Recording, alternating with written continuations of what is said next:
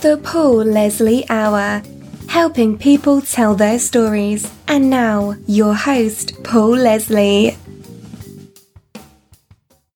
Hey, it's me. Thank you, as always, for joining us here on the Paul Leslie Hour. If you've ever gotten enjoyment, inspiration, or education from the Paul Leslie Hour, you can become a patron. All you have to do is go to patreon.com slash the Paul Leslie Hour. On this episode, we're joined by Ola Onabulé. He is a singer, songwriter, recording artist, and performer. Influenced by jazz, soul, pop, and world music, he is of Nigerian and British roots. He has released a brand new studio record, and it's called Point Less. In a career lasting more than 20 years, he has performed around the globe. Listening to his music, words would come to my mind like joyous, soulful, deep, very much alive. Ola, thank you very much for joining us here on the Paul Leslie Hour. Thank you very much for having me, Paul. Thank you. Appreciate it. Ola, what has always been the purpose of the art you create? Uh, well, the art starts with uh, me resolving issues that, uh, you know, persist in my mind or that trouble me or that inspire me. You know, so it's therapy for me personally at the very start. But also, I'm keenly aware, having done it for a while, that there comes a point where I have to give that uh, work and all the results of my research and analysis and philosophizing. I have to give that away and let the world make of it what they will. Let people draw their own conclusions and understandings and questions from from the work. Yeah, so I, I think that that's that's the way I feel about it. On the note of allowing people to draw the conclusions that they want, best case scenario, what is it that you hope someone who hears your music gets from it? Um, I, I hope that people hear the need for uh, a conversation, for dialogue, for an exchange of ideas, for uh, an investigation of um, all of these um, uh, amazing existential complexities that we, as you know, uh, that we all experience as part of the human condition. My suspicion is that nobody has the answers, least of all me. But I, I have enough faculty to know that there's, you know, a lot out there that I don't know. Um, and I'm hoping that, you know, we're all similar in that regard and that we can maybe solve a small modicum of the things we don't know. We can solve those together. And music is an incredibly powerful way of doing that because you deposit the uh, notion to people that you want them to investigate on the most subliminal level. I mean, it's on a, it's in a tune, it's embedded in a tune or a beautiful lyric, and they can hum it and they can sing it and they can share it and they can, you know, do it on a communal level. So, uh, in that regard, I feel incredibly lucky that uh, that's the medium through which I um, interact with the world. Would you say that melody or lyric is something that resonates more in your heart? Oh, both of them. They're, one one cannot be divorced uh, from the other. Um, for for me, for songwriting, um, if I were a poet, obviously, then I would probably, you know, although even poets, of course, have meter, don't they? They have meter as well as the words that have meaning. So uh, I think both work hand in hand. They're uh, the yin and yang of one another. Sometimes I'm looking for uh, uh, for synthesis. You know, I want the word and the music to be on the same path, uh, taking the listener along. But sometimes I'm looking for um, antithesis. I'm looking for the lyric to go in one way, to be maybe morose or mournful or sad. But I want you know to to kind of play with the with the with the listener's attention by uh, uh, adding that sad lyric to a joyous melody, you know. Um, so yeah, they're, they're, both are very important, and they, you know, and, I, and I, I, spend a lot of time worrying about what I'm marrying to what, which words are going with exactly which note, and it can get incredibly specific when I'm writing. What would you say makes a great singer? Uh, oh, that's that's a, that's quite a question. um, I love so many uh, different kinds of singers for different reasons. Bob Dylan's a great singer, but maybe not a conventional singer. Aretha Franklin is a great singer, uh, maybe possibly a conventional singer, but quintessentially so. Um, and yet I love them both equally. So maybe what I'm looking for is someone who who stirs something in me something emotional, something philosophical, something that that connects me to uh, other human beings, that makes me look kindly on my fellow man. Uh, so a, a, communicator, a storyteller. Yeah, I think I think maybe that's what I'm looking for in, in the best singers out there. I like that answer very much. Oh, thank you. You've named a couple there but I'm hoping you can tell us about the singers and the songwriters that have had a big influence on your work. Oh, the uh, vast range from Ella Fitzgerald to Nat King Cole. Those were my father's um, passions, those two singers, and uh, he would play that music as I grew up, and so they were encoded in my, um, you know, deep in my consciousness. Um, and as I grew up, I started to find my own uh, singers. You know, first of all, a lot of soul singers, a lot of Stevie Wonder and Donny Hathaway, Curtis Mayfield, Aretha Franklin.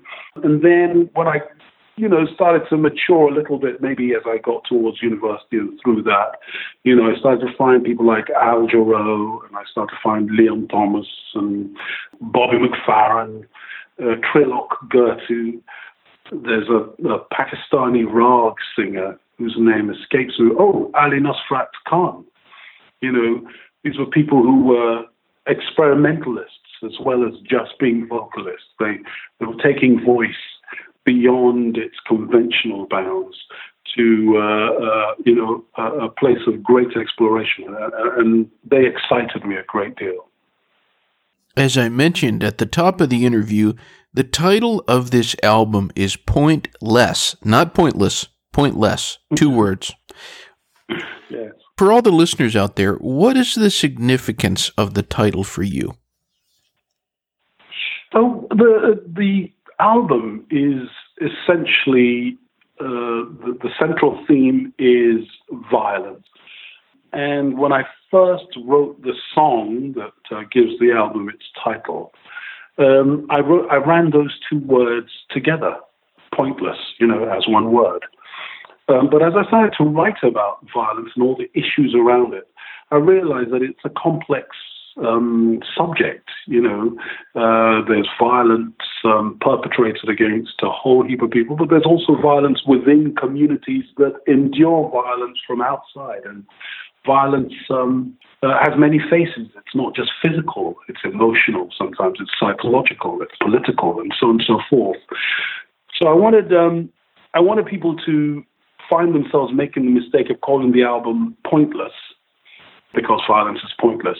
But I also wanted people to then realize that I was saying pointless because sometimes we need to uh, do less blaming, less finger pointing, and more reflection. And the answer, if there is such a thing, to uh, solving the problem of violence lies somewhere in between the two things. You know, identifying that violence is pointless, but also identifying that we just can't always point the finger of blame and blame others. You know, it's in all of us. So that's that's yeah, that's why I came up with the uh, with the uh, idea of putting it as two separate words in that way. One of the songs I'm hoping you can tell us a little bit about. Mm. So they say. Ah. Yes. Uh, so they say was inspired by a poem that um, we studied that I studied at school uh, uh, by a, a, British poet called Rudyard Kipling. who wrote many, you know, great um, thought-provoking poems. Uh, the most famous of which is "If." But uh, this particular poem was called "We and They," and it was it was it really kind of burrowed its way into my mind and into my heart because it um, played with this idea that we are all someone else's they. We are they to someone. We spend a lot of time differentiating ourselves, sometimes with a sense of casting ourselves as, imp- uh, as superior by saying, uh, look how they do it. We don't do it the way they do it. We do it a lot better than they do it. We say it, we are it, whatever it is, better than they over there. But um, if you're uh, lucky enough, if you're privileged enough to be a fly on the wall on any other group's conversations on this planet, you'll hear them quite possibly identifying you as a lesser they. I wanted to write a song about that.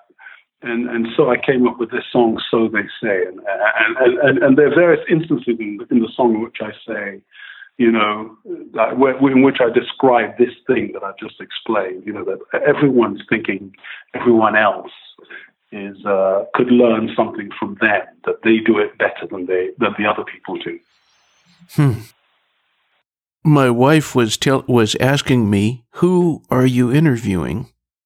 And I told her, and she said, "How interesting! Tell us. ask him." What is Nigeria like? What is it like for someone living in Nigeria?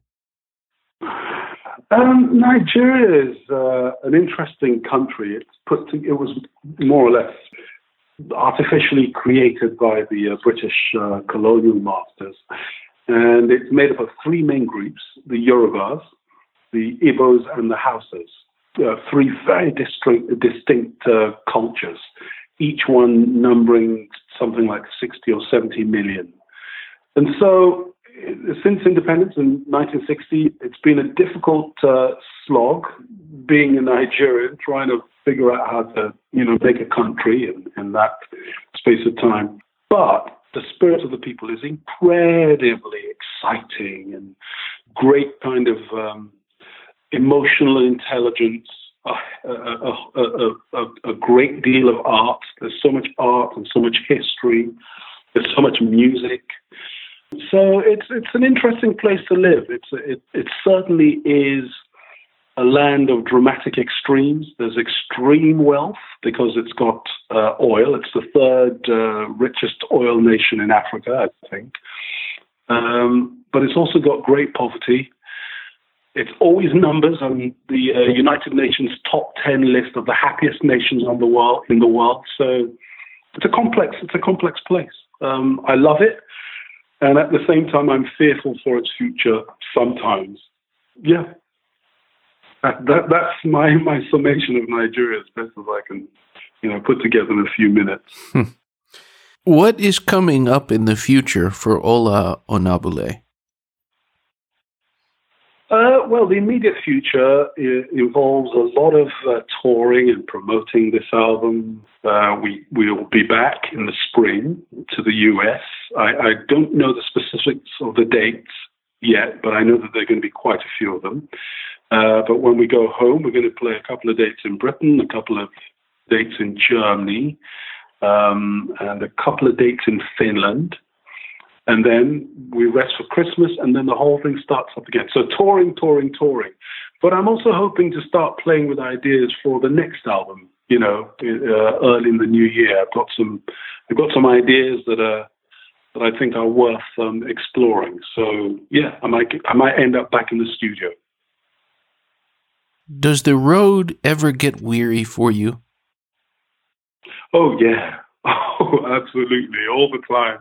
But the moment you get in front of an audience, it's it's you know it's in my DNA. I I absolutely love meeting people from all over the world, and it's the thing that makes it all make sense. Is you arrive, you walk out onto stage, and they're all there, and this this beautiful communion, this this it, it, it really is like a, a, ministry. The the uh, the opportunity to empty my questions that are embedded in my songs, you know, onto all of these, you know, waiting ears, eyes, and souls, and then have them respond back to me and enrich me, and then give me the opportunity to keep this the cycle going in enriching them again in turn at some point in the future is it's uh, it's a life's work, and I, I feel incredibly privileged to to have been uh, given the, the voice to do so.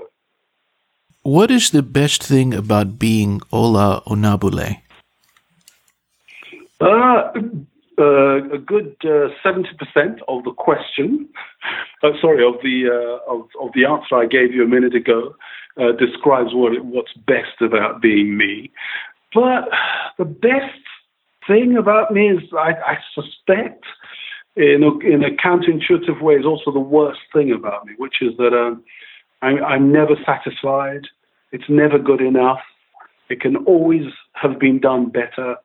Um, the moment I record my voice, I can barely bear to listen to it. The moment I write a song and it's, you know, been mastered and I, it's no longer changeable, I immediately start to despair that I've undersold myself and that I have to uh, work a lot harder the next time. So, in a way, that's the, the, the, the worst part of who I am. And it's the thing that tortures the people who have to work with me the most. But also, it means that um, I get it. I, I keep giving myself uh, opportunities to do it a little better the next time. I think. I always like to close my interviews by just giving the guest the pulpit. You can say whatever you like to the audience. What would you say to anyone who's listening? Oh, wow. Um, I guess if I had anything of any worth to say, it would be to young, aspiring artists. And I would say possibly never be scared of um, pursuing your art from the inside out rather than from the outside in it's more important how how much profundity you're willing to expose than how much vanity you're prepared to expose, if that makes any sense. Uh, I, I, think. And the world needs a lot of that. So there'll be a place for you if you're the sort of person who thinks, uh, my waters run deep, but I don't want to be laughed at if I say something meaningful or caring or thoughtful or empathetic or vulnerable. I don't want to come across as as a, as a wimp in this day and age. I don't think you will. I think the greatest strength in the world comes from uh, from being vulnerable and being clear and and exposing your your humanity. Well spoken. Thank you. Anyone who wants more information, you're welcome to visit the website. It's ola onabule.co.uk. I'm going to spell that for you. O L A hyphen O N A B U L E dot co dot UK. Thank you very much for being with us. Thank you so much, Paul. Really, really, really appreciate it. Thanks for having me on. My pleasure. Happy travels. Until next time, sir. Thank you. Thank you. Lovely speaking to you, and I hope we uh, our roads cross one day, someday. I hope so. Thank you. All right. Have a great night. Thank you, and the same to you. Take care. Bop bop dealy bop bop ba doo bop zee bop a doodly not Paksiki chacha kuka baza luka baza neka poka kera gora ram pak doodlezan Varama dake patrike yeah a Zika vaka puka long gone doodle boo Goodbye